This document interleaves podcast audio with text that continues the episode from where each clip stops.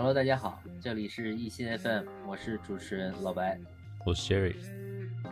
艺新 FM 顾名思义就是一个新的 FM，希望我和 Jerry 我们俩给大家带来的这款新的播客节目能够让大家喜欢。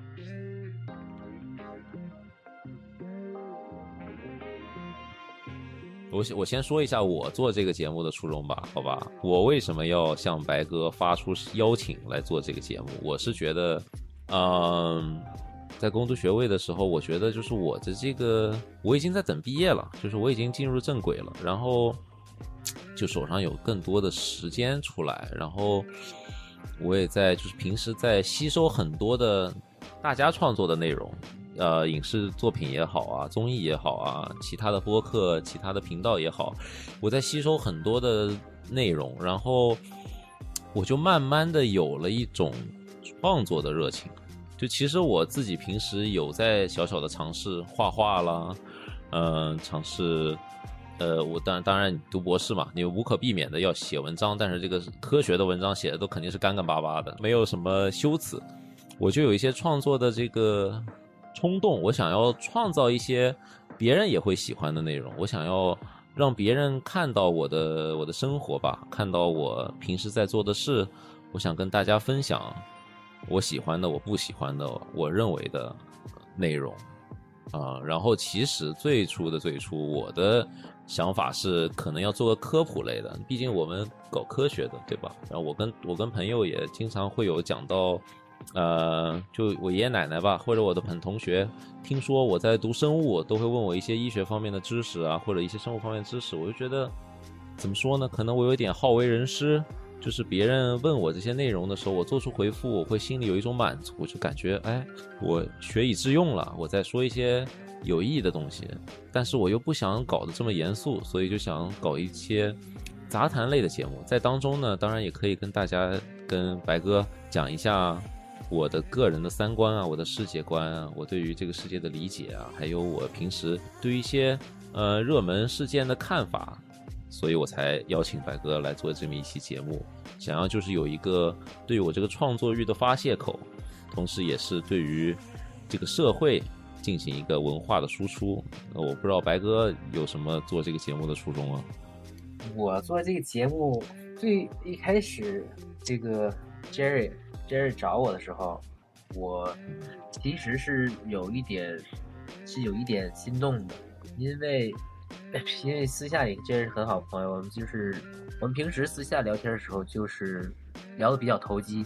同时呢，我虽然没有说像 Jerry 一样有那么大的创作欲望，但是我倒是挺希望我的这个我的声音能够在这个互联网上留下。一个有一个位置，不一定是说我的东西听了别人会觉得哎说的好，说的不好，只要是我的声音被别人听到过，我觉得就已经就可以了。其实别人就是他存在过，就觉得就是挺挺酷的一件事情。嗯，在这个在这个互联网的时代，留下自己的足迹。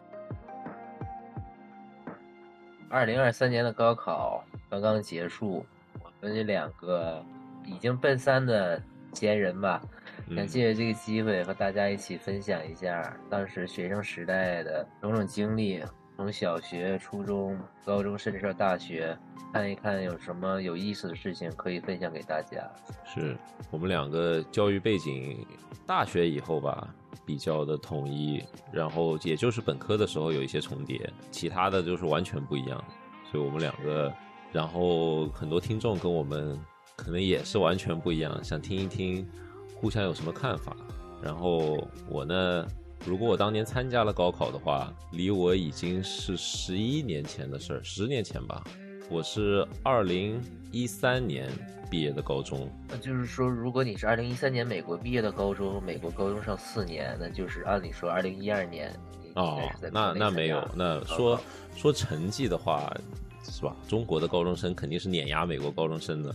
我高一刚考上，我一一年一月份决定的要出国，然后我二零一一年的八月份到的美国，所以我高考应该是不是中考？中考应该是二零一零年的五月考完，然后来美国上的是这边是叫十年级，就是他们是九十、十一、十二四个年级，然后哦十年级。说实话，中国人看来实在是太简单了。就是他那个数学教的是派图，让你怎么看一个派，一半是红的，一半是蓝的，问你蓝的用是用饼 饼饼图，图，饼图对饼状图，红的蓝的，然后问你红色那个图用分数表示的话是几分之几，就是那种等级的作业。然后就每天三点钟下课，然后到家三点半作业已经做完了，然后就闲着，然后我就去找那个教导主任，就是问我们那个教导主任说，可不可以让我就别别让我在十年级痛苦了，能不能让我直接十一年级？这样结果后来是就是到了十一年级，然后读了两年的高中就毕业了，所以其实我加一起高中也只上了两年。哎，所以如果，哎呀，无所谓了，反正就是你，反正没有参加高考，关注哪年参加高考，哎倒也没有太大意义。我是一五年参加的高考，我一二年，当时一二年我才刚刚上高中啊，一五年参加的高考，然后从小就是按部就班了，六岁上学，啊上了六年你们那儿你们那儿有没有什么上半年、下半年要下半年的要推迟一年入幼儿园？有有这种，就是如果你的生日是在九月，因为九月份开学嘛，啊大概是通常都是对九月份开就学。就我嘛，九月的生日如果你生日在九月份之后，你可能就要晚一年，你要七岁才开始上是这样子的。这种这种。我我上了两年的幼儿园大班，才上的小学一年级。我好像没有，我没有上过大班。你们是就是小学到大班之后，好像上一年级。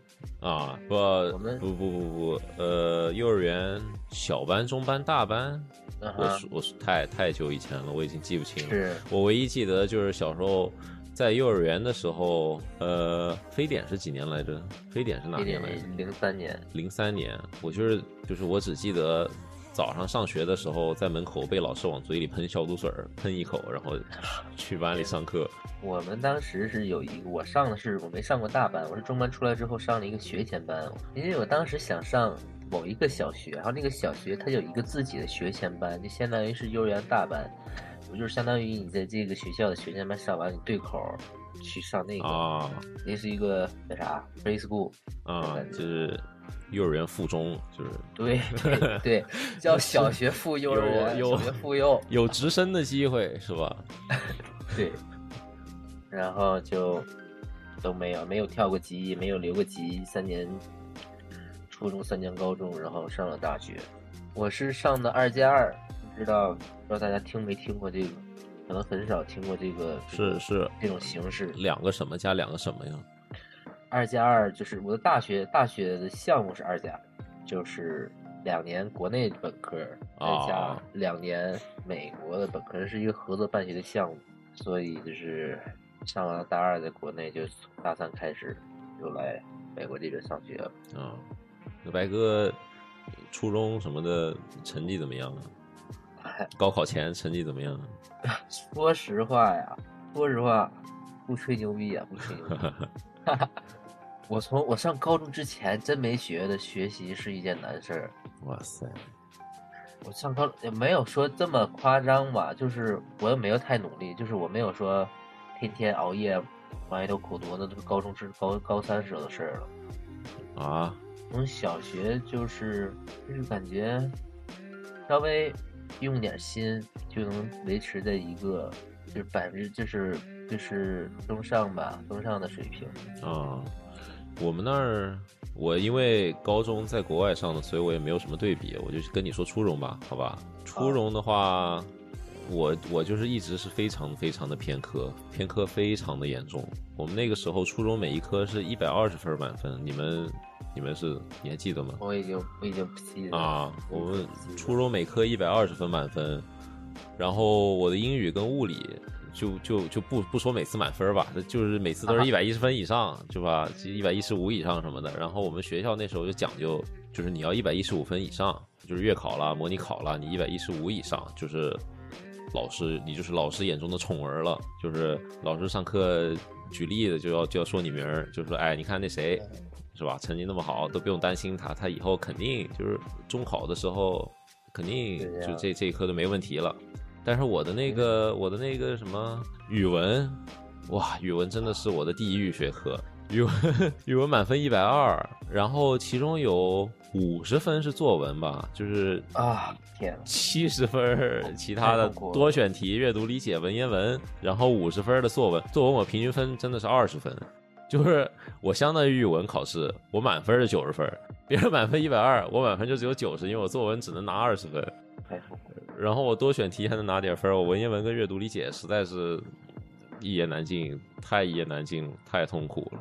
我不知道你们那边这个文言文有没有那种就是提纲呀，会有那种，就我之前以前会有那种阅读阅读教材全解呀，或者是那种课外辅导教材，他就会把课后老师用的课后啊作业就都收录在里面儿。然后我们高考或者是中考的时候，基本上也都是考考你就有照照葫芦画瓢的能力，对就是其实有是肯定嗯有，但是就是我我是怎么说呢？就是我之前在初二的时候语文太差了，然后被我爸妈拉去一个名师的家里，就是我们杭州本地有个名师，去他家里学语文，专攻作文。然后他的教学方式我就是比较喜欢，因为说实话，我从小我就很讨厌背那个公式，就是不是那个阅读理解、文言文都有公式嘛，对吧？就是对就是是作者在这边表，就是有一个你就往里套词儿就行对。对，他都他都我我就觉得，我就觉看这儿得后看那儿 我就觉得实在是太尴尬了。就是我每次让我套词儿，我就觉得特别尴尬，心里就觉得就是我在敷衍，然后同学们也都在敷衍，批卷老师也知道我们在敷衍，然后大家就是假装谁都不知道对方在敷衍，然后就是完走一个形式。我们我们用公式套题，然后他们用公式改题，完了以后就是感觉大家就是在演一出戏一样，我就觉得特别尴尬。每次一想到这个，我就觉得特别尴尬，我就我就特别不想用那公式。但是说回来啊，你在说你现在说这个套公式这个事儿，我就在想，就是整个大学之前，从从从你上小学到高考这期间学所有东西，我觉得没有太多，我个人理解啊，没有太多是考你，就是怎么说呢？看你聪不聪明，学不学得会什么啊东西，大部分都是在通过大量的这种对背还有练，让你其实就是套，就是套，从每一科都是套，就是是包括我们学的英语啊，你看，哎，看前面是这个词儿，后面这个词儿，中间这个介词嗯是用嗯 to 还是什么玩意儿的，对吧？还有什么物理也是特呃物理化学那些什么呃，你没你没你没有你没有你没有上过国内高中，国内高中就有那种。有机化学就是啊方程式解析，就是就是解析，就是有机物解析还是什么？我已经忘了，就是给你一个，就就是是结构是吗？然后你就看里面有有什么哪一个是什么氨基什么什么基，然后对就对对，啊就是那种说它叫什么什么对，给它命名，对命名，命名啊。对，其实就是用自己掌握的一些公式来找但是怎么说呢？就是科学了、数学了，就这个学科本身就是公式，就是就算现在今天我平时做运算什么的，就其实也是套，但是这个套是有用的，就是你不套，确实除非你是代数学家，你自己发明公式，不然你就得套，对吧？确实这是全全世界通用对你是说全世界通用和自己那个啊可考语写语文对吧？就是那些那些我可以理解到，他让你套，确实目的是最后让你可以融会贯通，对吧？就是你一看到一个问题，你马上就能想到我应该套哪个。但这个文言文跟阅读理解，就是就像不是有个特别特别有名的那个段子嘛？就是说为什么作者要说这个窗帘是蓝色的，表达了他的忧伤。然后作者说，我就是想说这窗帘是蓝的而已，就是就感觉这个套就套的毫无目的，就很多时候就感觉在硬套。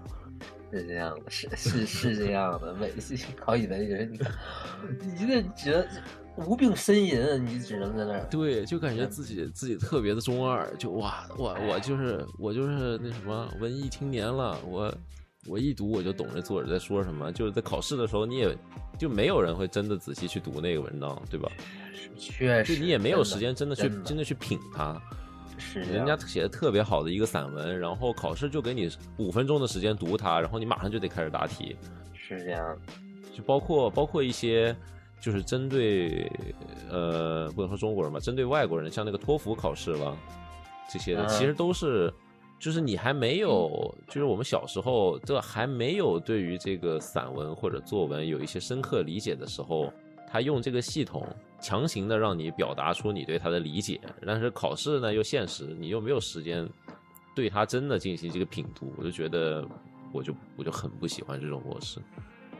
最主要其实所有的考试也都是在考察，我觉得有一半是在真的考察你阅读理解能力，还有一半是在考察你就是你的就是你就是怎么说呢，学习能力吧，主要是考察你的学习能力，看你能不能掌握这些窍门啊，或者是都能熟练用这些窍门。嗯，我觉得就是我之前不是说我爸妈送我去一个名家名师的家里学语文嘛，然后。我就很喜欢他的那个教学方式，就是他就跟我们当时的英语老师一样，他们就会让我们大量的就是读课文，就是也也也不考你什么，也不干嘛，就是让你朗诵。然后朗诵的时候呢，也不要求你非得像那些诗朗诵比赛什么的包含感情，但是他们就说你要去朗诵。你要去试着理解这些文章，然后你要试着去喜欢他们。我就觉，我就比较喜欢这样的教学方式，就是激发一种对同学对这个学科的兴趣，就不仅仅是做题。就我们那个时候，英语老师就是有一个，就是你们可能也有，就是老师会挑一列同学，每个人起立念一句，对吧？然后就是我念一句，下一个人念下一句，然后就是。然后就是我，我每次就特别期待这个环节。当然也因为我当时就相比有一些同学念的稍微通顺一些，我就坐在我座位上就暗地里使劲儿，我就看我 前前面那些人，三三句就到我了，我先心里排练一下，到时候我肯定老通顺了，我读的老快了。然后我就我就就心里预判要哪一句，然后我就而且不只是通顺，就是。通顺不够，通顺不行，还得就是已经满足不了，哎，还得还得快，还得带连音，就是比如说什么 don't want to 那种，不能念 don't want to，哎，还得还得是 don't want，就还得把那个 want to 给连上，这这是这是标准的这个什么美国人的英语，就特别中二，我就特别喜欢这种念的。然后那个语文也是，我们那时候老老师让我们一段一段，一个小段一个小段的读，然后就是读错了换下一个人。我就很喜欢这个环节，每一次我就要就是看好久，然后想要一个字儿都不念错，把这一段念完，我就很喜欢这种环节。我从小到大可能就在是什么时候上？可能中考之前上过一次的语文班，然后之后再也没上过了啊。我感觉我都没断过。不，我的语文也偏科，但是我我的语文我也是我我的语文也是偏科，所有科里最差就是语文。就像你说的那个作文，我可能没有你那么夸张，但是比如说我记得，如果我忘了高中的作文好像是六十分满分，我可能哦，你们一二是常态。你们那儿就我们这儿浙江有就是有一些科目是人教版，然后有一些是浙教版，你们那儿叫什么？我们就人教版吧，啊，我们就都用人教。对，那最正经的什么意思？那 些最最最浙江的那种。然后我当时也是语文，后来就我也不知道语文，就是你像你说你去出去上数学辅导班，哎，我上高中的时候啊，就念吧，所有科都上过啊，英语也没上过，英语从小到大没上过辅导班。就这几门数学、物理、化学、生物，哎，我从从高一上到高三，当然从高一上到高三，就高中上吗？初中没上过吗？哇，我从小学就开始上，你知道啊啊！我小时候当年那个奥数特别火嘛，啊，对，我可能华罗庚，啊，对我从可能三年级之前，直对三年级之前，我就记得我已经在上了。就奥数，我都不知道现在奥数还是不是个事儿了。我现在看那个华罗庚的题，鸡兔同笼，这不就什么一元二次方程吗？不是，对，二元一次方程。哇，那那时候有个同学在班里会做这个，老厉害了！我的妈呀，鸡兔同笼怎么做？我根本想不通。我还有一个华罗庚竞赛的证书，但是我跟你说，我小就是我小时候上那个奥数，可能我已经记不清了，但是。学了，但是没学多少，就这种状态。然后我进去华罗庚参加那比赛的时候，我就在那凑数，你知道吗？就是这个这个题非常简，非常就是就是他，因为小学的奥数，他最后会问你一个值是多少啊？我就在那凑，我就拿你不用不用写解吗？我不用写，我就写答案，我只写了答案。我靠，我都没写解题。这要这要被你这要被你凑对了，我靠！那老师说哇天才，这不就是那种我一题一看就知道是多少，但我写不出过程的那种数学天才。是这样，结果我考完回来，哎，还来一个奖状。我说行，这个综合功力也可以的。这是跟我完全不一样的人生道路。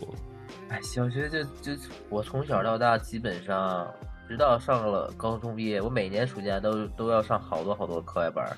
那不是课外班，应该都上那个补习班嘛？不是，对，补习班就那种。哎，我们那个时候，我小时候正好是我杭州政府在那边说，就是不许补习了。就双休日你要补习就不对，就让小孩儿就是双休日有机会玩嘛。然后就是教育局会有人来巡逻学校，就防止你老师礼礼拜六，我们还是就是顶风作案嘛。但是就是 礼拜六，比如说上午十点钟来，然后下午四点钟走，就是补半天的这个课，就是。然后就是每次门口有一车来，然后老师说把窗帘拉上，就是就黑灯瞎火在那学，因为怕那个教育局来查了。所以你们这个补习班是在学校里补习？都有都有，课外的也有课，我就没有那么厉害了。我这个我奥数啊，我去你们那儿有少年宫吗？啊啊，我就去少年宫，然后我妈想让我去学这个奥数课，然后参加这个华罗庚啥的，然后去，然后那个老师就说啊。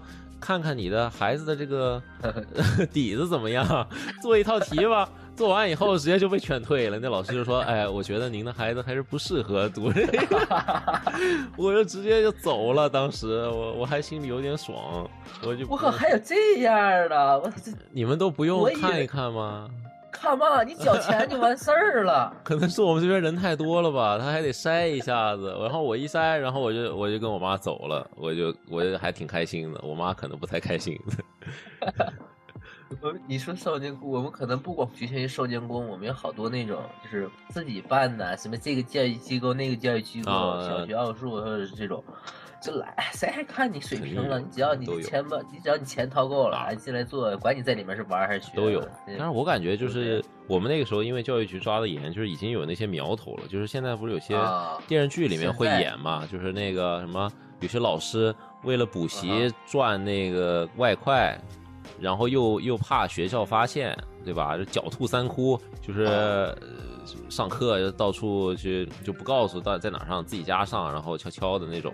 就我们那时候已经有这种苗头了，就很多的都是这么早吗？口耳相对，就口耳相传，就是我妈的朋友跟她说，哎，她听说谁谁谁的儿子或者女儿在上这个特别有名的老这这老师是什么校那个什么市重点高中的老师，然后带出了几届，然后什么一本率是百分之多少，就是口耳相传，然后我们再顺着这个。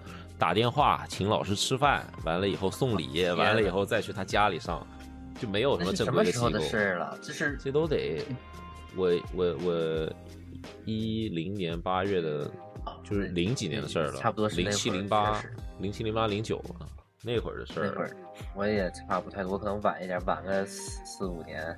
但是也三四年，但是确实那个时候已经开始有这个，那时候已经有开始有对，已经就是正经的机构。我我初一的时候还在上正经的机构，去外面有一个单独的一个小校园，然后进去上课。后来就是那种机构也有，肯定有，但是就是我我感觉我爸妈就是有一种。我只要花的钱够多，对吧？我儿子成绩就会更好。就是就这种这种机构太便宜了，不行。那那个那个名师，那名师收哇好几万，就就得去那边，就唉，感觉浪费了好多钱。因为很多说实话，这种课去了就在那儿赖拖时间，拖到下课回家就就玩，就也没有好好学。我想想，小学上的最多是课这种机构里，我也是上了，上了高上了高中可能不再上机构了，初中还是会上机构里的课。小学小学机构里上的是什么已经记不太清了，我记得上的英语，英语小学那机构英语还挺有意思。啊，是我小学也上过英语。到了高到了初中就是就是非常，就是感觉巩固一下知识吧，也没觉得出去上是一个什么事儿。补补数学，可能没补数学，补补理化生嘛。当时初中刚开始接触理化生，到了高中就就开始就是那种，就是就是重点里的老师出来自己上自己开班然后去上那种。高中我都已经我我我不知道有什么学科，我只知道初中的时候有政治，有没有地理我都忘了，有有物理化学，但是那时候还没有生物。高中生物是高中后加的吗？天津怎么样？我们天津是，我们天津是就是初中就是都有都有，语数外、理化生、政治、地理、历史这些都有。哦，就是物理，就是初一上来数理化，物呃不是数理语数外加上物理，嗯，然后是初二开始加生物，初三开始加化学，就是大概是这么一个样子。但是哪年加哪年我可能记不太清了，每年哪年加哪个学科。稍微不一样一点，我们是初二加的化学，就是初一的时候物理化学还是一门叫常识啊，啊，然后到了初二的时候变成物理化学了。你说这个，你小学时有没有那种什么社会实践课，叫什么？呃，生生活科有这种课吗？啊，有生活，有有有有有，生活课我从来我从来没上过，我就很好奇那节课是干嘛的。我小学就语数外、体育、音乐、美术没了，生活。课，我们我小学的时候的生活课是做手工，就是就是老师比如说给你带那个冰棍的棒子，然后啊让你拼一个小房子，就是弄弄点胶水，做点手工什么那种，就就是玩的课，就像就是是美术老师带的，就基本、啊基本就是美术课，但是是手工动手偏手工的，对。但后来，对，就是到了到了五六年级就就慢慢的就没有了。到了到了五六年级，就是就是他们就说那时候，说实话，我感觉对于我这种没有高考过的人，我就觉得小升初啊，然后那个初中的那个中考，我就觉得对我来说已经是我就是最紧张的体验了。就就爸爸妈妈也会跟你说，就是哎，你这个好好考，就是这个重点高中怎么怎么样，这个重点初中怎么怎么样，就那种。每次有人听到有人说他没有参加过高考，我其实这个情绪是有些复杂，我不知道是该祝福你，就是不是、不是说该祝福你，是觉得你很幸运啊，我感觉大家都因为你确实很幸运。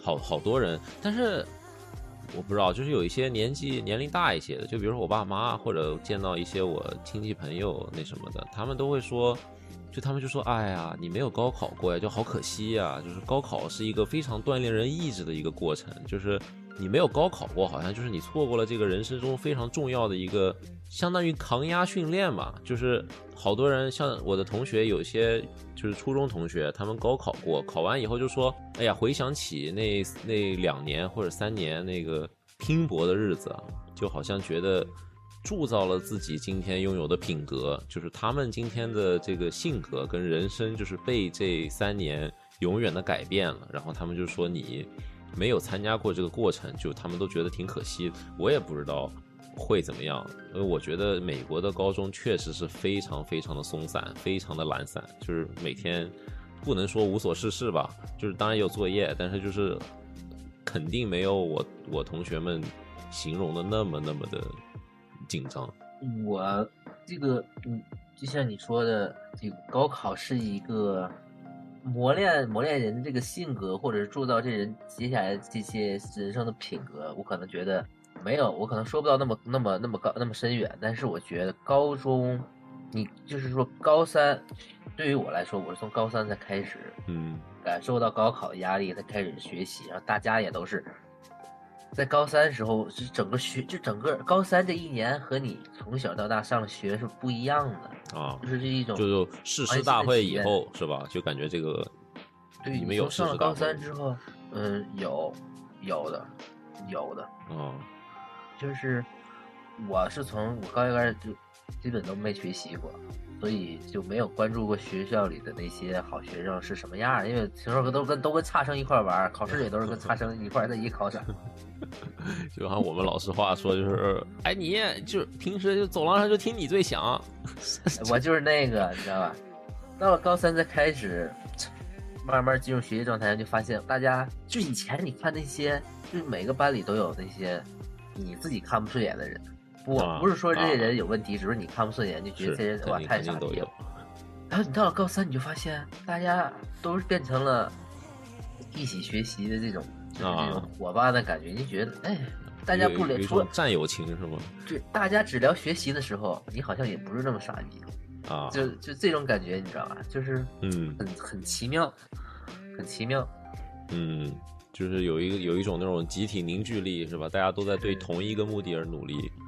确实，我以前出下课就也没有说下课就出去玩，课间休息就十分钟。嗯放学以前放学肯定就是出去玩了。啊而我们因为我们学校吧，我是天津的那个，也是一个重点高中。嗯然后我高一高二的时候，因为我们学校有好多那种社团活动，所以基本上四点多吧，最晚五点就下课了。啊所以我四点多以前高一高二下下课，要么去门口那个，我们有一个台球厅，好像进台球厅不是打台球，啊不是那有插 box，啊！我们约好去插 box，去那儿打插 box 去。高一高一的时候，高二更多的就是下课去打篮球。从小从小就是微软派的，我从小哎是索尼派的，我打 PS 二。完了 PS 二，我们那个门口那个机器可能 PS 二，我感觉他们踢球的在 PS 二上踢的比较多，啊，我不知道是我错觉还是大乱斗都然后所以高一高二就嘛，放学就全去玩了，就就去打篮球去玩去了，就也没有在教室里跟人学习过。到了高三才开始，下课之后会留在教室里，我们就是可能可能每个学校都有了，就是那种统啊练，我们管叫统练，就是你下课之后你做一套高考题，就晚自习那种吗？嗯，就是五点之后，就是啊你一门考试，比如说高考一门是高考考数学、语文的一门是两个小时，是吧？两个小时时间，你就五点放学之后，你就开始两个小时的统练，你就是把自己某一你做一套高考模拟题，做到七点，然后对一下答案，然后就再放学。我们倒没有太晚的晚自习，我们学校哦，七点最晚，我初高中最晚七点就放学了。虽然我国内高中我就上了一年啊，一年不到吧，但是我们从高一开始就有这个，就是五点放学，然后给你一小时吃饭，然后六点半开始晚自习，呃，六点半到七点钟是一个读课文时间，就是读英语，读完英语读语文，就是让你读那个文章，就是大声朗诵，大家就是就跟早上就是不有那种晨会嘛，大家就是早上一起朗诵文章，就是那个下午还有一个六点半到七点，然后七点钟开始晚自习，到九点结束，然后回家。虽然是高一，但是已经开始了。哇，高一就九点了，啊，就我就觉得，我靠，我我说到这个，我要说一说我到底是 到底是怎么出的国。我虽然初中非常偏科，虽然就是很多成绩都很差，但是还是就是中考超常发挥，考进了就是杭州市有八所重点高中，我考上了就我们叫前八所，考上其中第嗯六所。嗯，然后那个时候就跟我爸妈商量说，哎，高考高考怎么办呢？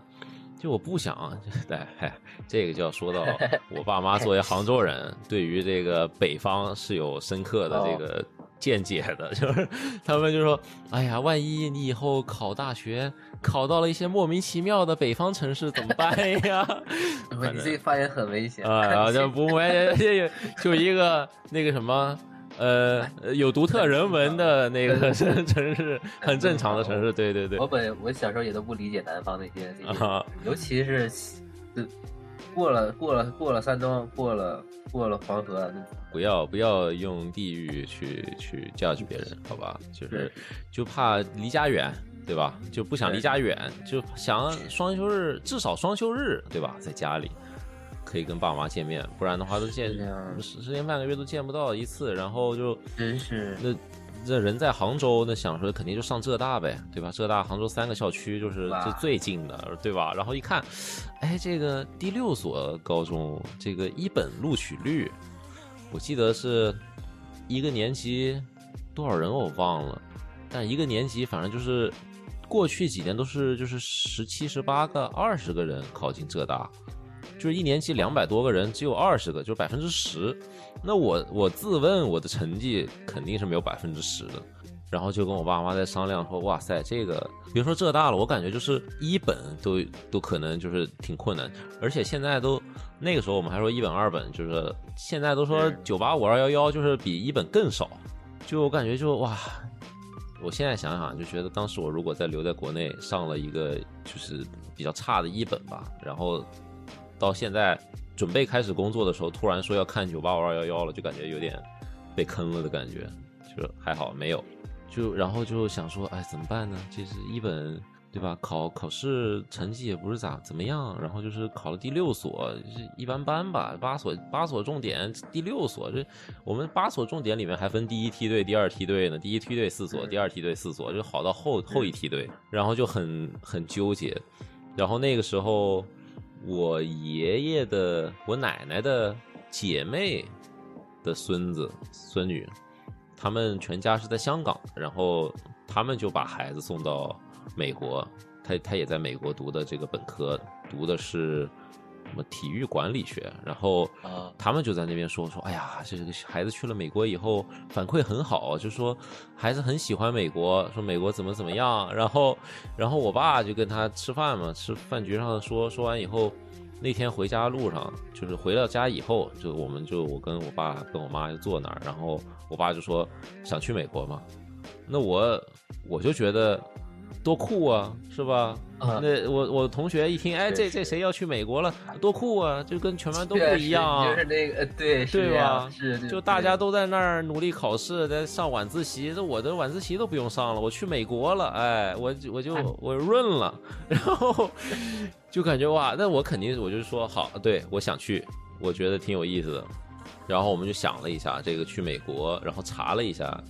跟一下中介咨询了一下，然后就发现好像至少啊，在当然就是我们我们的这个浙大啦什么的学校，世界排名也很高，但是就是美国的很多的就是一般的大学，世界排名就已经很高了，就是很多九八五二幺幺世界排名就不知道为什么都很低啊，就是美国的很多就是州立的大学了，在美国可能就排名四五十五六十。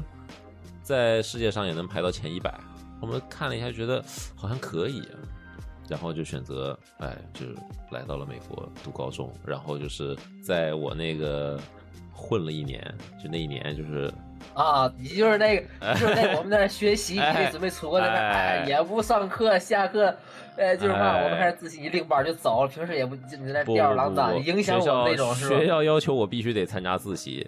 我自习还是参加的，就晚上还是待到十点，但是就是自习的时候就跟前后桌唠嗑，传小纸条，就不好好学。我靠，因为这事儿我还被我们教导主任骂过。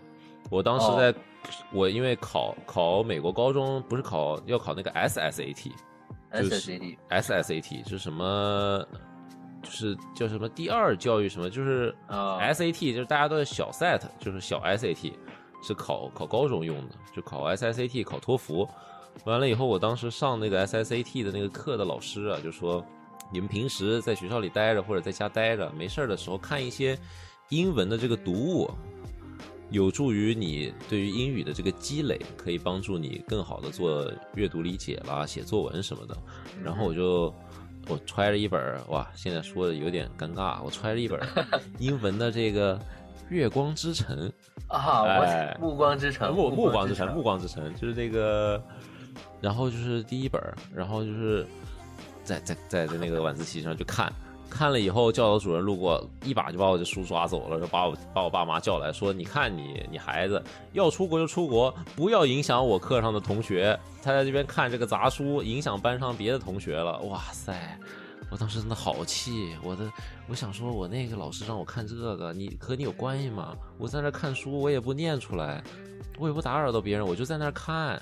那别人要来要来要来看我这个书，是他们的问题，跟我有什么关系呢？哎，是，那还是好了。你们你们学校就应该搞一个这种，像就是我我高中也有像你一样的这种准备高中就出国的人啊。他们我们然后我们你们你们学校有什么国际部是吗？对，国这样的一个国际班也不是国际部吧，他就跟我们一块儿一块儿上一块儿。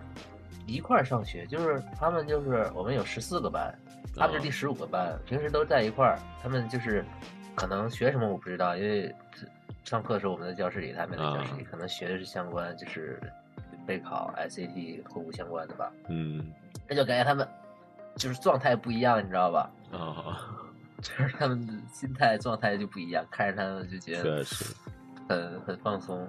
我呃，说到这个，杭州有一个专门的一个学校叫杭州外国语学校，就整个学校就是让你准备去交换或者去出国的。然后外国语是个大学是吧？呃，不是不是是呃是初中，类似机构吗？不不是个初中，就叫哦杭州外国语学校，还是高中？应初中应该是初中。然后就是老难考了，那个是初中了，所以没有什么前八所什么。但是就是初中的时候，杭州外国语学校就是排前三，它是最好的初中之一。你能进外国语学校，就是就大家就觉得哇塞，你孩子好厉害，能上杭州外国语学校，就是就没有像那种你说的那种就是松散劲儿。因为很多地方哦我就听人说，就是他们就一说，哎，你这个这就比如说我们在说物理了或者数学，你这个初中没学过吗？或者嗯，你这个高中没学过吗？高中数学、高中物理，然后他们就说啊，我我那个什么国际班的，或者我国际学院的，我我不学的，我平时都不学习的，我平时就玩儿。就是也不是松散吧，也不是看他们特怎么说呢，就是觉得他们哎，这这压力不大。跟要高考的人比是吧？谁咱们都是松散。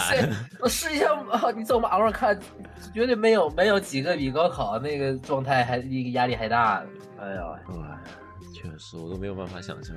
我感觉，我感觉高考那些人都看不到，你马路上看到都肯定不是要高考的，都高考都在加错题。咱们咱们这个咱们这个年龄，如果在国内，咱出门时间的高考早就已经坐教室里了。啊，确实，确实，我们通勤路上都看不到要高考的学生了。真是，因为我其实倒还好，因为比较怎么说呢，比较幸运，我家就住在学校马路对过。啊，就是是因为我爸妈故意故意给你买的房子？对，是我初中的时候，我初中的时候上的，我不知道你们听没听过，你肯定没听过，我感觉这应该是天津特有的，这校中校。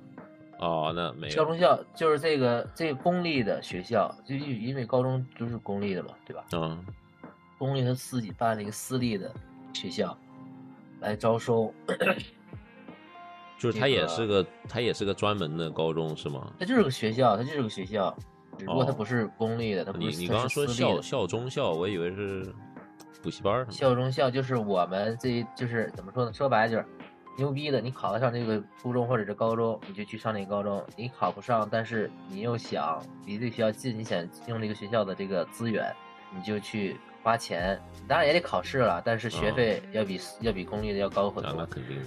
你就去上那个私立的校中校，然后老师用的都是同样的老师，校园也啊用了同一个校园，啊，只不过就是同样老师凭什么多花钱呀？他就平时教普通学校就故意不好好教是吗？那没有，就是肯定不可能全用。就是我啊，我我的那个当时我上学的时候，有不少老师是从那个公立校出来的，然后也有一些是自己招进来的。只能说，你现在让我让我去思考他这么做的意义是啥？可能是我也我也不太清楚，反正我我一直我也搞不太明白。大概意思就是，这个私立校和那个公立校是挨着的，啊，懂我意思吧？这不是不是一个校园吗？对，就一个校园，但是哦，但是楼不同楼是吗？哦，对，至少我那个，至少我那学校是那样的，因为你是你是校中校，你没有办法和公立的一起上学，你校服都不一样，你知道吧？哇塞，校服都不一样，就是名字会有一些小小差异，让别人能知道你是一个是正经的啊，公立的好校出来，一个是有没有有没有稍微？差一点的私立出来，私立的那个校中校出来的。哎，私立是稍微差一点的对呀、啊。哦，我刚才听着一直以为私立是厉害一点呢。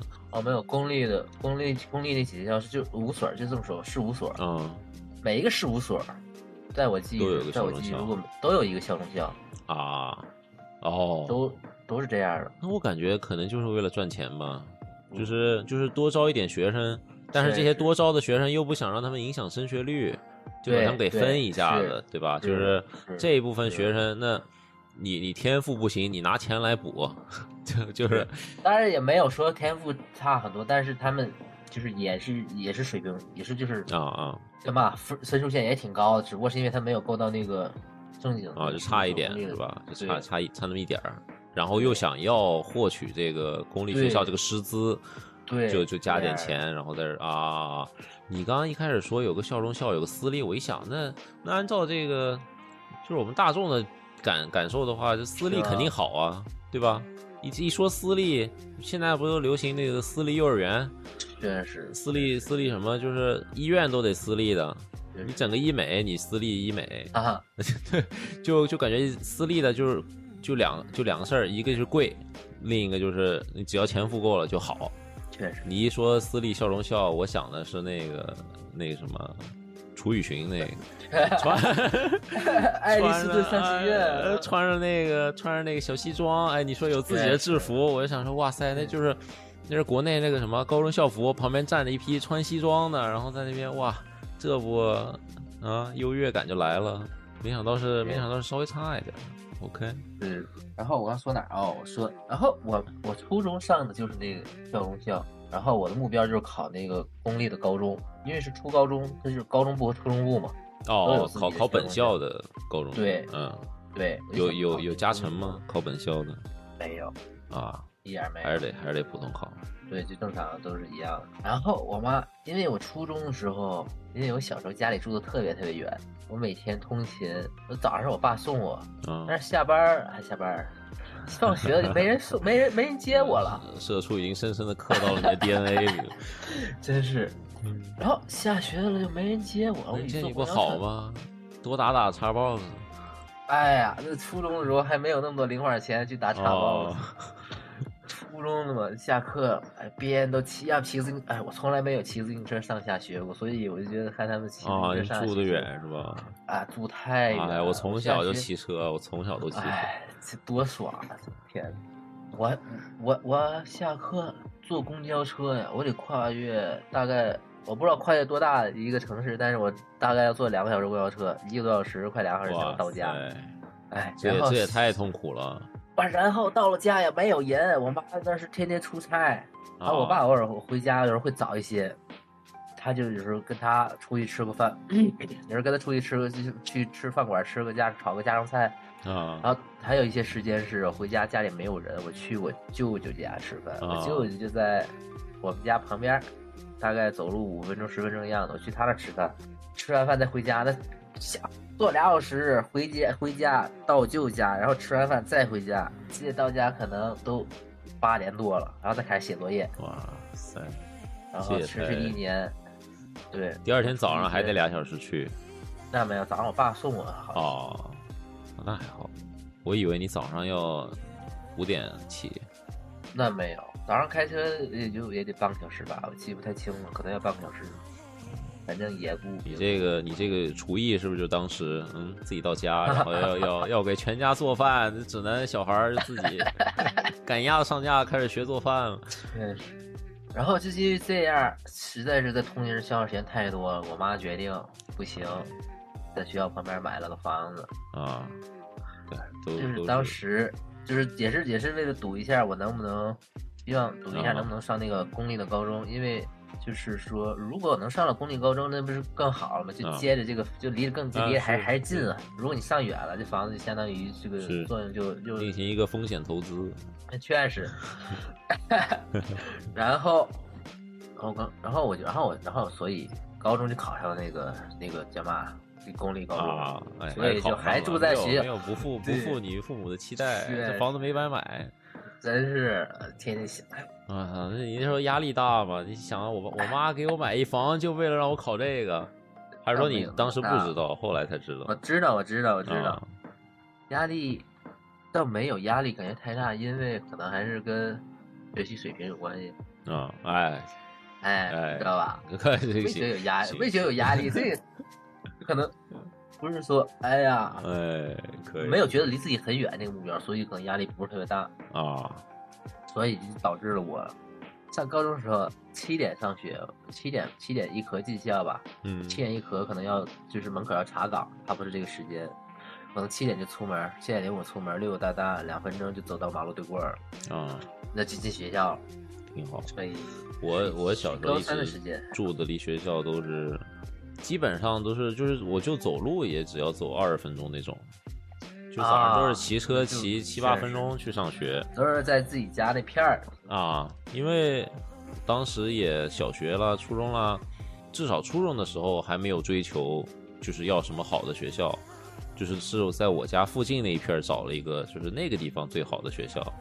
嗯，然后，哎，那个时候上上初中小学，成绩不太好，上那个他叫什么实验学校，上那学校还得去参加入学考，你得考过了这个你才能上。啊，然后我就去，而且你参加这入学考，你得你得付钱，不然的话你就跟大家一起摇号，就看你摇到哪个学校你就去哪个学校。你要想我就得上这个，你就得去加钱，得交钱参加哎考试。交钱参加这个入学考，完了以后考了以后我还没考过，然后我爸还再付了一笔钱才把我挤进去，就是成绩实在是不咋地。然后到了到了高中的时候，我是那个地方离我家就挺远了，然后就到附近也没有买，就是租了一个房子。因为反正也也就是马上考大学了，也没有什么学区房什么，也没有必要买了，就就租了一个，租了一个，然后 租的时候是半年半年租，然后刚租下来一个月吧，就决定要出国了，所以就这个房子就那行吧，那就住半年住完吧，半年住完走了，就就这样。然后那个也是那房子离学校，我就骑车去，那骑车也就五分钟，所以就我从小就骑车，我我所以我所以我说就从来从来没有住过校，没有住过宿舍，一直到、啊一直到高中，高中住的也是那种房管的那种房子，也不是真的宿舍，就住的你说的是你说的高中是到美国那边？啊，，对对，美国啊高中，美国高中，那也不是宿舍，不是说大家五个人、四五个人挤一个屋那种，呃，挤也挤，三个人一屋，三个人一个屋。三个人一屋，但哦是是那种就是 house 是吧？就是个大别野，大别野，三个人一个房子还是三个人一个房间？一个房间，三个人一个房间。啊，那个那个那个那个大别野二楼二楼四个屋，然后每个屋住三个人，一共十二个人。这这哇，这叫嘛，这这这不狂赚！我靠，这一屋招十二个小孩儿。是，但是我们当时国际生也没有很多，就就两个 house，一个 house 哦男的，一个 house 女的，就这样。然后哦，不止两个，不止两个四个，是十二年级，就是 senior senior 以下的住一个嗯 house，、然后女生一个，然后 senior 的住一个 house，女生一个，就一共四个，就这样。所以那这个算是那种 homestay 吗？我是那种嗯，不不完全是，我怎么说呢？就是也是一个相当于小机构，然后就是就是学校自己弄的，就是那个、哦那个 R A 啊，就是住我们学校一楼那个房管，是我们学校的就是代理教导主任那种，你知道吧？就是都是学校的员工，然后在那边当那个房管，就是很多 homestay 跟那个寄宿家庭不都是就是本地的人自愿吗？就是自愿，就是我喜欢小孩儿，我想要带一个外国的学生，然后还要经过什么背景调查什么的，对这个都是就是就是一个宿管。想想问一下你，就是你当时跟你的爸妈有说过你以后的人生规划吗？高中毕业读什么专业定了吗？以后要做什么工作想好了吗？都没有过，都没有。都没有过。我想一想啊，啊问的这几个问题，呃，是啥？就是你高中的时候，就是有没有呃，就像我我的父母都是电力方面的，然后他们就希望我以后可以学电气工程或者电子工程，然后毕业以后就是可以专业对口，然后他们帮我安排工作啦，或者就干干跟他们一样的事儿，就因为我。我全家就是连我爷爷奶奶、外公外婆都是跟电相关的，所以大家都是都电力电力王子，哎呦哎呀哎呀，电王，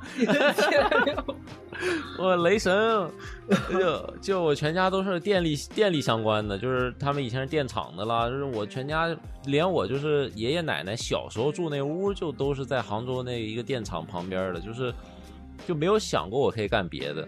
就你当时有这种情况吗？家里就是会有帮你就安排好了，就是你以后就往这个目标努力吧，就是高中考这个，大学读这个。哦，那倒真没有说没有这种情况。你想一想，你你说这个家族家族起家族传承啊，啊我爷爷奶奶都是医生，然后我姑姑是护士，啊，所以当时也考虑过去念医科大学，天津医科大学，然后不挺好的。但是对，其实我差点就去天津医科大学了。嗯，就是这个事情很奇妙吧？反正我当年高考的时候，嗯，考的分数还行，我只能说考分大数啊，啊，就是很离谱啊！就是我完全至今我想不通，我为什么没有上医科大学？我至今的理解是命运安排。就考上线了吗？没有，我差了一分上天津医科大学。啊，就差一分。对，就是我当时填高考，你接下来接下来好多，我估计好多听众也可能也没有好几个，没有好的听众。我跟你说一下吧，就是因为你没有，因为你没有没有上过，所以你肯定也你你对高考填志愿有什么了解吗？我完全没有，我完全没有，一点都没有。所以高考填志愿，我当时是我们现在是出了分儿之后填志愿，然后就根据自己的排名来来判断你想上的学校，然后那那你填的时候，你能看到那学校的分数线吗？不能啊，就你看自己分儿，然后根据往年的这个分数线，然后猜是吧？差不多。你看，对你跟对是这样的，你根据自己的啊排名，哎呦我让我想一想，嗯，肯定是不，因为肯定是不知道对过的分数线，所以我才填，才啊最后才出乎意料的没有上天津医科大学。哦，我当时考的是天津的三千名吧，嗯哼，按你这个水平，我知道我考天大、天津大学和南大。哦，你还能你还能知道排名是吗？是的，大概是这样的，它会有一个分数档，每个就是档它是它是那种，就比如说你你有几个志愿啊？有六个志愿，六个志愿。那比如说我第一个志愿填呃医科大学，然后我啊第二个志愿填一个就是稍微差一点的学校。如果啊我第一志愿没有上，然后我要去排第二志愿，是不是比那些把那第二志愿当第一志愿的人要劣势一些？这个好像就他们会不会先考虑那些把本校当做第一志愿的人，然后再考虑第二志愿，还是就是无所谓？你你没排上就没排上，他就顺顺序的再往下一个志愿，怎么去凑好了？像是我记不太清了，但他们好像是平行志愿，好像说的是这么个事儿。哦，因为我当时中考的时候就不是平行志愿，就是你第一志愿如果没上，那个时候是啊两个、三个志愿还是两个志愿？你第一志愿如果填了，然后没进去，你你用你的第二志愿去申请那个学校，你就比那些用那个学校做第一志愿的人要要有劣势很多。就他们会优先考虑那些拿他们学校当第一志愿的人，然后再转过头来考虑你这些。当时是这么听说的啊，就是我跟我爸妈就是这么想的，就是说当时所以填的时候想了半天，哎，怎么办呀？第一所填哪个呀？就好纠结呀。万一万一能上更好一点的，然后结果填了差一点的，真是的，真是。怎么办呀？对吧？那我高考是应该是平行志愿，我就没有这种顾虑。哦，所以，然后我当时说的说回来是三千名，然后我就看知道自己肯定必不可能上南南大，必不可能上南开大学，哦，但是为了情怀，我还是写了一下，把第一志愿填了南开大学，啊，第二志愿天大天津大学，我觉得自己有一点把握，就是有一点可能能上，啊，我就第二志愿填天津大学，第三志愿填就是天津医科大学，因为我觉得前面这个南大天大上不了的话，必进天津医科大学了。啊，所以我就第三志愿填天津医科大学，呃，填的是那个忘了什么专业。然后前三个志愿填完了，因为在我心里，我就觉得这三个学校里其中一个肯定最最后就是我我大学了，所以啊，四五六条志愿我就这是就是这就是成绩好的人自信。就瞎填了。这也所以这为什么说这个这这你爸妈没有看着你吗？不让你瞎填？明明明明明明明明都就是都安排好，就是我嗯一直感觉我的整个高考这个这上大学经历就命中我注定也是上这个学校。对对，我爸妈也觉得，以后就医科大学了，现在啊随便填吧，肯定也不可能随便填。以后但咱就是 Doctor 白了。确实，因为我也不想出门上学，啊我，当时那个分儿其实能上一些 九八五，比如说就外外地的湖南大学啊，对。但是我当时宗旨就是，除了天津、北京的学校以外，我不想去。嗯，那正常，大家都离大家都家近大家都这样，大家都想。对吗？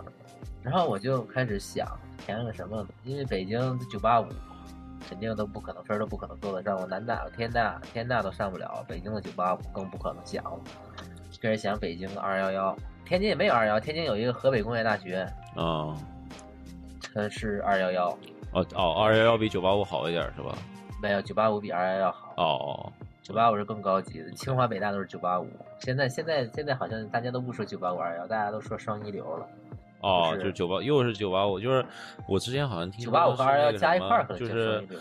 呃，九八五一定是二幺幺，但二幺幺不一定是九八五，是这意思吧？就是哎是这意思哎，就有一点互相包含。OK OK，嗯我就开始找北京二幺幺，然后我高三的时候跟我们班班长混的特别好，就是他学习特别好，然后我就有啥问题，然后就然后就早恋了。南，哎哎哎，行行行，你继续说。嗯，然后他就跟你差不多，他跟你情况挺跟跟我差不多对他家里爸妈也都是电力相关的，哦，然后他就是上了我以为你说特别帅。哦，要怎么跟他谈恋爱呢？哎呀，哦，是个女生。没有男的，哦哦哦，我以为你刚在那嘿嘿笑，我以为是个哦女的，然后是真谈恋爱啊？男的。没，哎呀，没有没有，高三好好学习，没想这些啊。然后他就家里都是电力的，嗯所以他就是报了华北电力大学，是北方北京的二幺幺，就是整个学校就是电力，就全电力。对，然后他上这学校了，我也想，哎，班长去了华北电力，我也填一个华北电力完了，嗯，因为当时北京二幺幺就华北电力。哦，然后就是这一个就就就中了化学，对，正好就把这个华北电力写在第四个。啊，啊，华北电力它的分数线是六百一十九，天津医科大学的分数现在是六百二十一，我考了六百二哦，十，差的啊，有点所以有点有点有点戏剧化，只能说只能说有点戏剧化了。是这样的。哎，那这个，哎，真真的真的是命啊！真的，我就觉得我根本没想过自己会去学电，我觉得以后就当这这当医生了，当时是这么想，啊然后就差这一分，因为啊，就是按往常的分数线来说，我考六百二十分，这个排名是不太可能，是很大概率就进了医科大，是很就就考啊上医科大学的概率是很小的，所以真没想到过会有这种情况。然后就来了华北，然后最后就调档，也不是调档吧，就是滑志愿滑到第四志愿进了华北电力。啊，然后华北电力里有一个有一个我高中的我初中的学长，他知道他上的就是二加二的项目，然后他跟我说了这个二加二项目，啊，然后我觉得哎可以，因为觉得想出国见识一下，这二加二就是竞争激烈吗？也挺激烈的，就要考试。啊，不过你成绩好无所谓。我感觉我我感觉我是坐了别人的这个，我是我是坐了别人的这个搭了别人的顺风车，相当于。啊？为什么？二加二在我们当年的时候是说招两个班，一共六十个人，是全校里选拔六十个人出来，对，去一个单独的学院，这个学院叫国际教育学院，哦，在这个学院里的人。就是准备出国的，还有那些国际部从外国交换交流来的学生，嗯也都是在这个都是在这个学院里上学。然后是我们学院打算今年二零一五届，二零一五级要招六十个人两个班，然后不知道怎么的，最后招了三个班，招了九十个人。我怀疑是我们班当时第我们第三个班里有人有关系，你知道吧？嗯，然后让这个学校给学校谁说，然后给我们加了一个班，然后我们啊加了、加了这个班里的三十个人，都是沾了那一个人的光，啊，你懂我意思吧？啊，一人得道，属于是。确实，你们你们都升天，我至今是这么认为，所以最后就去了这个二加二，然后就你这个你你这个来美国的过程也非太戏剧性了。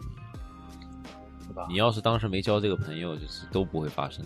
你跟班长关系不好，这一切都不会发生。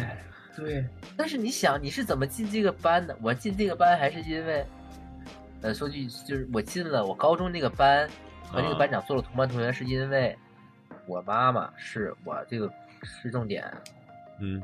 是我们班是我们这个市重点的，是我们这个市重点的教导主任曾经的学生，啊就是我妈就是这个教导主任以前学生，就是到现在也还在联系。然后我妈就说：“哎，我们孩子考上那个学校了啊，给看看，给照顾一下。”然后我说行，然后就把我安排这个进安排进我们这个班了。我们这个班里所有老师的孩子都在这个班里。哇塞！就是所有老师的孩子就在这个班，特别班，就有点那个意思啊，都是就是靠靠贵人，靠贵人对遇到了这个班长，对对，所以都是都是联系，都感觉都是真是认识这个班长，就是从。从你的妈妈上那个高中的那一刻，对，你的命运已经决定了，就是你自己做什么已经无所谓了。这这一笔我就非常的普通了，就是想好，然后跟中介谈想去哪个学校，然后才，然后一路也是这些都。这些都是这都是也都是有这个叫什么呀？有成分的，有这个玄学成分的，找哪个中介？你跟我这，你跟我说，你跟我科学家说这个，我就 不乐意了。我感觉和这之后可以做一期跟你唠唠这个，确实唠唠这个这些的。那你当时，那你当时在学校里头有没有什么特别喜欢的老师，或者说你觉得这个？特别看不过跟哪个老师特别对不上眼，就特别腻歪的老师。嗯，我觉得你你问我的话，我可能就要分两部分了，就是一个是美国这边老师，一个是国内的老师。就是国内的老师，一我我有好多人啊，就是听别人说，就说哎呀，国内的老师就是不行啊，国内的老师就是对吧，对学生。都非常的凶啊，对学生一点都不温柔啊，都不会不会循循善诱啊。其实我觉得，以我的经历来看，就并没有。我我大部分老师我还是很感激喜欢的。呃，像我们的英语老师啦、语文老师啦，都非常的温柔。就是这个英语老师说的温柔，就是经常被我们班气哭。就是我们在课上讲、课上聊天不好好学习，然后我们老师偷偷的到走廊外面去哭什么的，就是。哎，是是，对吧？小孩皮嘛。然后，唯一一个让我觉得反感的是我这个初中的英语老师。那也不能说当时还好吧，当时在上的时候还好。但是就是后来我呃本科的时候回国，然后我们大家商量一起去看老师，对吧？去返校去看老师，你们肯定也去也去看过。然后一个一个老师看嘛，就是。先跟老师发个微信，发个 QQ，就说：“哎，老师，我们约好了哪一天来看您。”然后就是去一个一个办公室找，对吧？找语文老师，找数学老师，找物理老师，然后找英语老师。然后这个英语老师就是当时跟我说说了一句话，我觉得特别不对味儿吧。就是我们在说大家怎么样啊？然后就说啊，我马上就要本科毕业了，我在美国，然后我准备申请个研究生，到时候可能要读个博士。然后那个英语老师就说啊，对，在美国镀个金再回来。我就哎，我当时听了这个话，我就觉得特别不对味儿，我就心里特别不舒服。然后我就那那一整天我都没怎么在说话，我就觉得特别特别的失望吧，就感觉我我我我回来这个学校是抱着一种你知道吧，就感慨的心态，就啊，这是我。我小时候青春嘛，对吧？我现在都已经大学快毕业了，我就回来看看吧，看这个地方物是人非啦，或者看看一看以前的老师，大家一起感慨一下。结果老师就跟我说这个，我就我其实心里挺对这个事情有一点间隙，一直其他的都还好吧。然后就是美国的老师，美国的老师，说实话，现在最近的国际新闻啊，不知道各位听众有没有？了解啊，就是美国不是很多州都在搞那个疯狂的种族歧视吗？我当时在佛罗里达上高中，这个种族歧视以佛罗里达为甚嘛，对吧？我你说你说的美国老师，我以为你在说俄亥俄什么玩意没有，我说的是高中的老师。哦，哇塞，那佛罗里达真的是太排外了，就是现在在那个迫害那个 LGBTQ，然后原来迫害那个外国人，现在不让中国人买房，不也是德州跟佛罗里达首当其冲嘛？明摆的就是种族歧视给你看，我真的是，当然也是少部分老师，当然也是少部分老师，大部分老师都是很 nice 的。你有你有你有老师，这个你有种族歧视的老师？有，就是有一个有一个大光头，有一个副校长吧，从德州来的，在佛罗里达当副校长，这 buff 点满了。终极总。就有一个美有一个同学跟一个美国学生就产生了一些口角，然后那美国学生就就是你知道美国那大白男就是红脖子特别冲，就走过来啪一下推一下那个同学，那一个北京同学，然后那北京同学就生气了，就对他喊，然后那个大光头就听到了，就跑过来说你喊什么？你有什么好喊的？完了以后，那同学说就是 he push me，对吧？他推我了。然后那个大光头就说：“你是你不懂美国文化吧？你这个中国人，就是我们都互相推着玩的。我们你看，我我我们互相推着都是玩的。他推你怎么了？推你怎么你了？就是 he didn't do anything。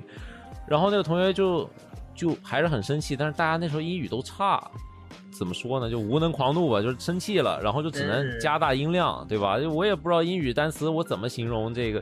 然后那个那个北京同学就生气，然后就往前走了一步，对那个教导主任，然后就稍微大声点。然后那教导主任就开始喊说：“Are you pushing me now？” 就是你你现在你要来推我吗？哇，真的是特别生气。然后他就他就走了，然后就不让他说话。那个时候真的是特别生气，就是而且那个时候。就说是高中生，但是其实就是初中刚毕业，就感觉自己小孩儿也也不懂这些。然后就是他说完以后，当时整个人其实是懵逼的，就站那儿，也不知道该怎么办。然后那个同学就很气，站在那边脸脸满脸通红，我也不知道该怎么感觉，我都不知道该怎么感觉。然后直到我们转身走到那个 locker，走到那个自己的那个柜子的时候，就突然反应过来啊，这个是不是就是在国内的时候他们说的这个种族歧视？就是不是因为我是中国人，是吧？因为我是外国人，都不是中国人，就是外国人，是我国际生，他才这样子，然后就挺挺生气的。其他的话其实都还好，但是就是就是就有这两个不太不太味儿不太对的事情发生。我觉得这个种族歧视这种事儿，如果在学校里发生，还是由一个老师这个剧情，我感觉更加的对。这要是学生之间的，就老师调解一下，就可能还就是至少。至少你有大人，对吧？在在支持你。我同学歧视我，你老师过来，至少就是在我们心目中是一个权威角色，对吧？就是有大人有权威角色在帮我们，就心里就有有点底气，就会，哎，这个实在是老师做这种事儿，实在是不太让人不太舒服。嗯。你呢？你有什么讨厌的老师吗？或者有哪个老师让你特别喜欢，导致你那门课成绩特别好？哪一个什么老师美女？上课听特别认真，嗯，想想，嗯，我倒真没有对教课的老师说特别讨厌过哪一个。我感觉我比较讨厌的老师都是那些啊，我特别讨厌我们体育体育课那个就是器械室那大爷啊，真的那是特除了他以外，你想说因为。我觉得我上了大学之后，我比较讨厌的是那些教务处的，你知道吧？啊，行政教务处天对，然后想想我初中的行政人员，初中和高中的行政人员也都还挺正常的，但是唯独那个器械室那大爷就特别的，哎呀，就是嘛，就是我不知道你听没听过正经，就是传统的天津话。那种说天津话大爷，天天说天津话，就是哦，没有。你要说你要说北京大爷，我还有点脑袋里能想象一下。他那语调，你就感觉他永远在跟你，就跟你跟你在那儿找茬，你知道吗？啥叫啥啊？找茬哦，找茬，挑衅，找茬。哦，哎。我感觉，我感觉就是各地的，全国各地大爷都这样吧。就他一他一张嘴，就仿佛他跟你说这句话，已经把他这一天，就是你你在浪费他时间。就是我跟你讲话，你你怎么这小孩还要我跟你讲这话？就那种感觉，你欠他钱似的。姐，哎，大爷借球，哪班的？谁哪老师叫你来的？哎呀，这搞不懂为什么要这么的。哎，大家都是这样，特特别特别是国内的保安，不不都这样吗？我靠！你别说国内保安了，这儿保安也都这样。我们学校那个 janitor 那个搞卫生的也都这样。搞不懂，我那搞一个企业是大爷，一个门口的保安，都是学校里出了名的。你这个，你说这个企业是大爷，你刚刚说那两句非常符合我心目中对于这个北京地区的这个北方的这个大爷的想象。确实，非常符合这些北方的影视作品中的大爷形象。对，就，就恨，就一个字儿，就恨。是。哦，这然臭臭外地，然后说特别讨厌的可能真没有，因为感感觉也可能跟我们学校可能你们学习氛围比较强烈吧。对，没有。不，你主要是主要是你成绩好，对吧？哪哪个老师不喜欢成绩好的学生？我上高中的时候成绩，我上我上了高中高一高二成绩老差了，不啊？真的。我上高一高二的时候，我的成绩年级后就分了科之后发生了什么？小镇哦做题家没落了。我自小镇做题家一开始还不是小镇做题家，只是小镇呃，就是小镇普普通通的上学家。哦然后上了高中发现发现不太行了，啊然后就立志，然后就就立志成了一个做题家，然后高三一年狂做题。哇塞！我高一高二学习老烂了，我靠，学习就烂到就是年级十个考场，我在第十个或者第九个。你们那时候有有绩点吗？还没有吧？有啊大学才有。没有，对，啊，最啊最夸张的，我上了大上了高一第一学期学物理和数学，我还记得数学学的是那个导数，好像是。我数学考了大概二十四二十四分，我记得是，物理考了十五分，满分满分多少？啊，一百分，满分一百分。我一个考二十四分，一个考十五分，我我以为是那种六十八十分的啥的。啊，呃，自己想想，怎么回事呢？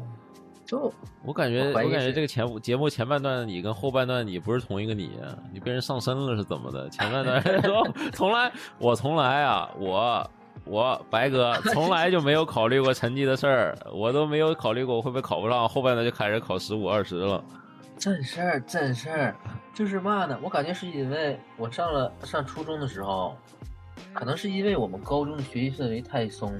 就是我上高中的、上初中的时候，老师会带着你学，然后回家就是就是老师会盯着你作业，会都逼得特别紧。但是到了高中，就学习氛围突然变得特别的轻松，然后我就没有自主学习的能力，你知道吧？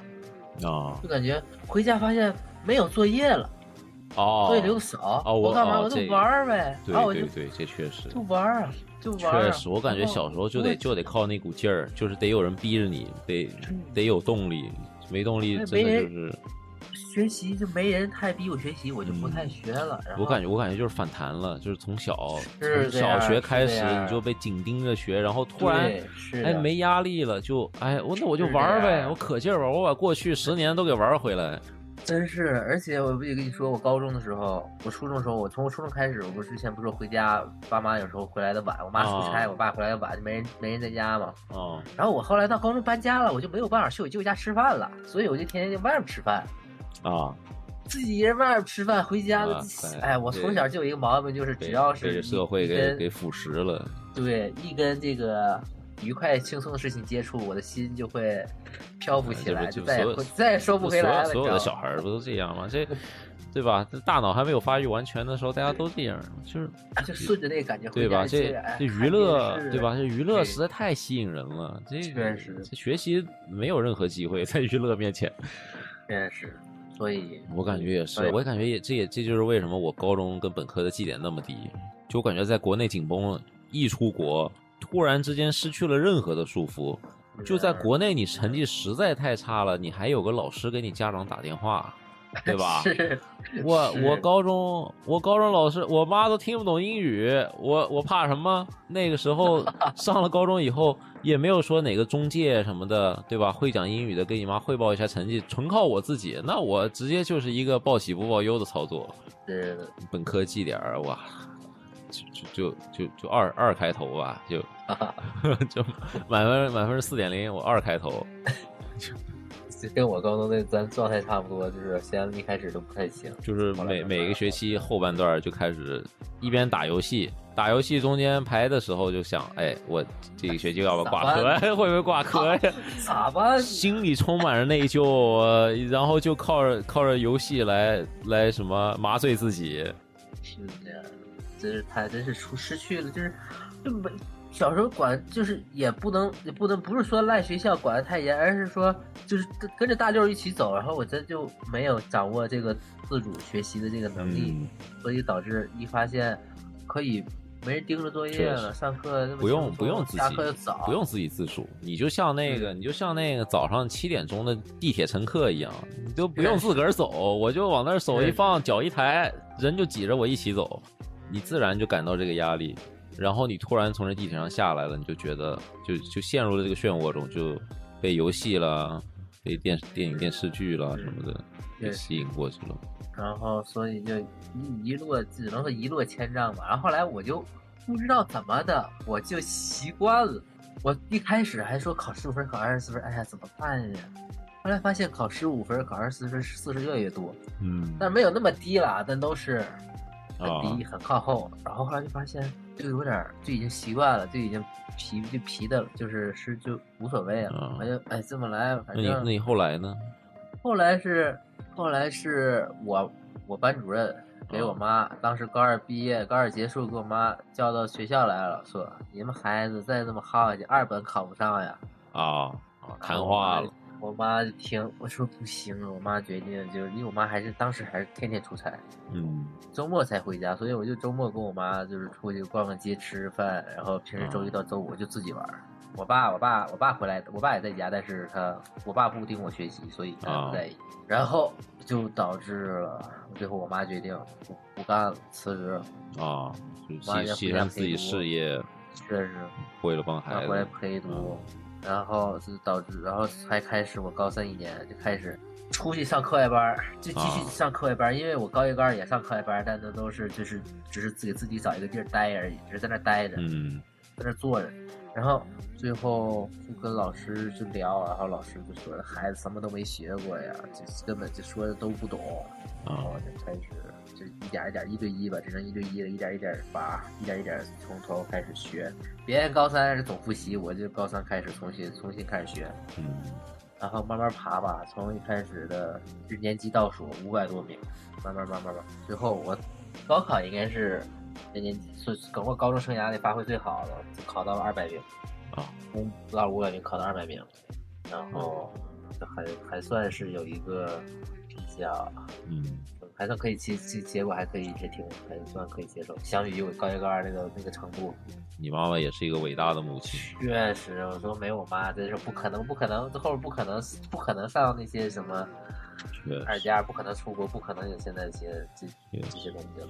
我之前其实还跟我爸妈提起过，就是因为我们有一个，我之前看一个什么，就是说到就是很多人其实就是是站在不能说巨人的肩膀上嘛，就是站在父母的肩膀上，对吧？就是就是美国这边比较政治正确的说法是，就是每一个人你都有 privilege，对吧？你你你相对于别人都有你自己的优势，是就是没有人是公平的，就是大家都有 privilege。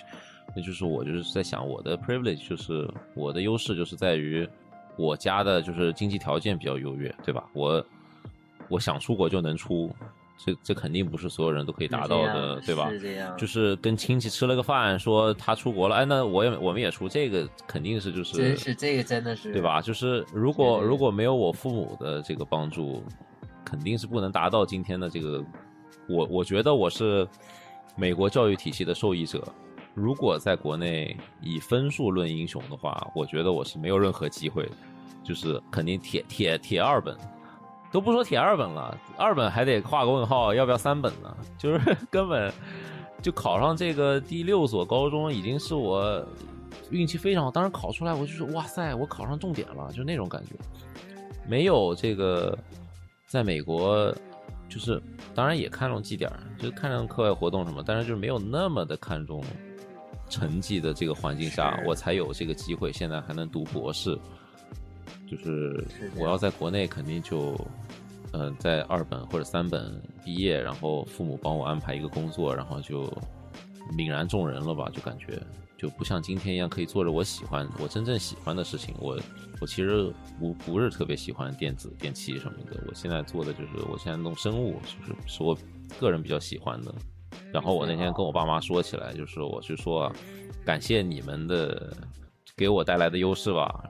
他们还说：“哎呀，不是，你你当时考重点靠自己考。”我就说：“哎，这这都是狗屁！这我靠我自己考，到时候读个三本，你你们都对吧？也也可能会，当然不会，就是说不喜欢我了，但是对我失望了，就就说哇塞哇塞，我们这个什么呃某某家的孩子居然能考个三本，以后你就别在我们家了，你就不是我们孩子了，又再生一个，再来一次机会吧，重重生重重生重生之重生之我要上一本，你就自生自灭去吧，也没有，但是就是非常感激父母。国内实在是太卷了，这个分数类英雄这个，而且我觉得是越来越来越卷，这都只能是越来越比我们小时候更卷。我现在基本上，我人人都想考，就就，哎，总是说，就是现在已经考研究生已经是啊，就是常态了，基本常对常态了。你毕业了，都都不是，哎，考研对考研吧，对，就考研嘛。对，他以前都没有这么多，现在就是。考研的越来越多，考研的人了，真的是，真的是。我爸公司他们招人的时候都是，就是拿你的学校直接看世界排名，就排名一百以外的都都不看，一百以外你第一轮就刷下来了，你大学，然后就是都是研究生、博士，就你研究生以下你又刷下来了，实在是太激烈了。是这样，所以啊，所以还是想在这里说一下，如果说。如果说就是，虽然你可能不喜欢这个教育系统，或者是怎么怎么样的，对，但是如果你以后是在要在国内发展的话，这个第一学历真的是个太重要了，这是一个非常非常现实的问题。真的，第一学历太重要了。不管你以后你可能你上你第一你本科没考好，然后你研究生考的咋样，或者是你上了哪个好的排名的什么学校，但是。第一，那都比不上你第一学历的那个影响大，是这样子的。我觉得这个国情嘛，对吧？就是这个没有人可以改变。呃，怎么？当然有人可以改变，就是短时间内没有人可以改变。就是任何一个国家，对吧？任何一个国家，如果像我们国家人口那么多，然后经济又这么强盛的话，他们都不得不就是陷入一个卷的这个怪圈。这这是一个没有办法的办法，就怎么办呢？每年应届毕业生这么多，你怎么选呢？哇，真是你，这是最就是最快、最最简、最最快的能够筛选的方式，就是看对看学历、看分数，还是只能这样，就是这样，没有办法。如果有同学在在自习的时候听我们的 podcast，好好学习，请努力学习，真的。podcast 关了吧，不缺你的一个听众，学习 学习去吧。我看今天咱们。这一期节目时间录的也差不多了，嗯，就打算就今天就录到这儿吧。嗯，之前我之前在一个地儿，忘了是哪里看到的一句话，就是说一个人不能同时拥有青春和对青春的感觉。我不知道这句话大家听起来是觉得通不通顺，但是大概的意思，你你能了解吗？你能听懂我说这句话是啥意思吗？大概可以吧。我的理解是，就是拥有青春，我们大家都是身在福中不知福的。就是当我们在体验青春的时候，我们是没有对青春的感激的。对，这就是青春。对我们对在过日当时不知道这就是青春，就是我们我们只是在过想要。让自己快乐的生活和生活方式吧，就是不学习也好啊，学习也好啊，就是我们当时想做的，或者为了满足家长期待而做的。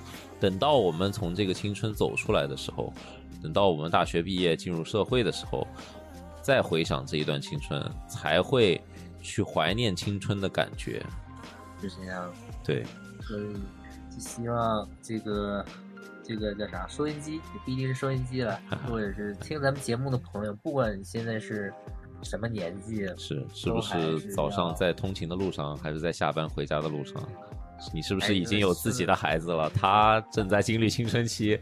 希望就是永远能够好好的珍惜当下的生活，因为当这一天远去，再也找不回来了。嗯，把自己的生活过到百分之一百。这样。OK OK。当然，最后也要祝福各位考生能考出好成绩，上自己想要上的学校，不要像白哥这样差一分，上不了自己想要去的志愿。如果你真的差了一分，那有可能也是一种命运的安排。不要不要感到特别失望，或者不要捶胸顿足，我常说这句话就是“车到山前必有路，柳暗花明又一村”，永远不知道等着你的是什么。永远不知道命运会把你带向怎样的终点，你也不知道未来的自己到底会不会感谢现在做出的这个决定。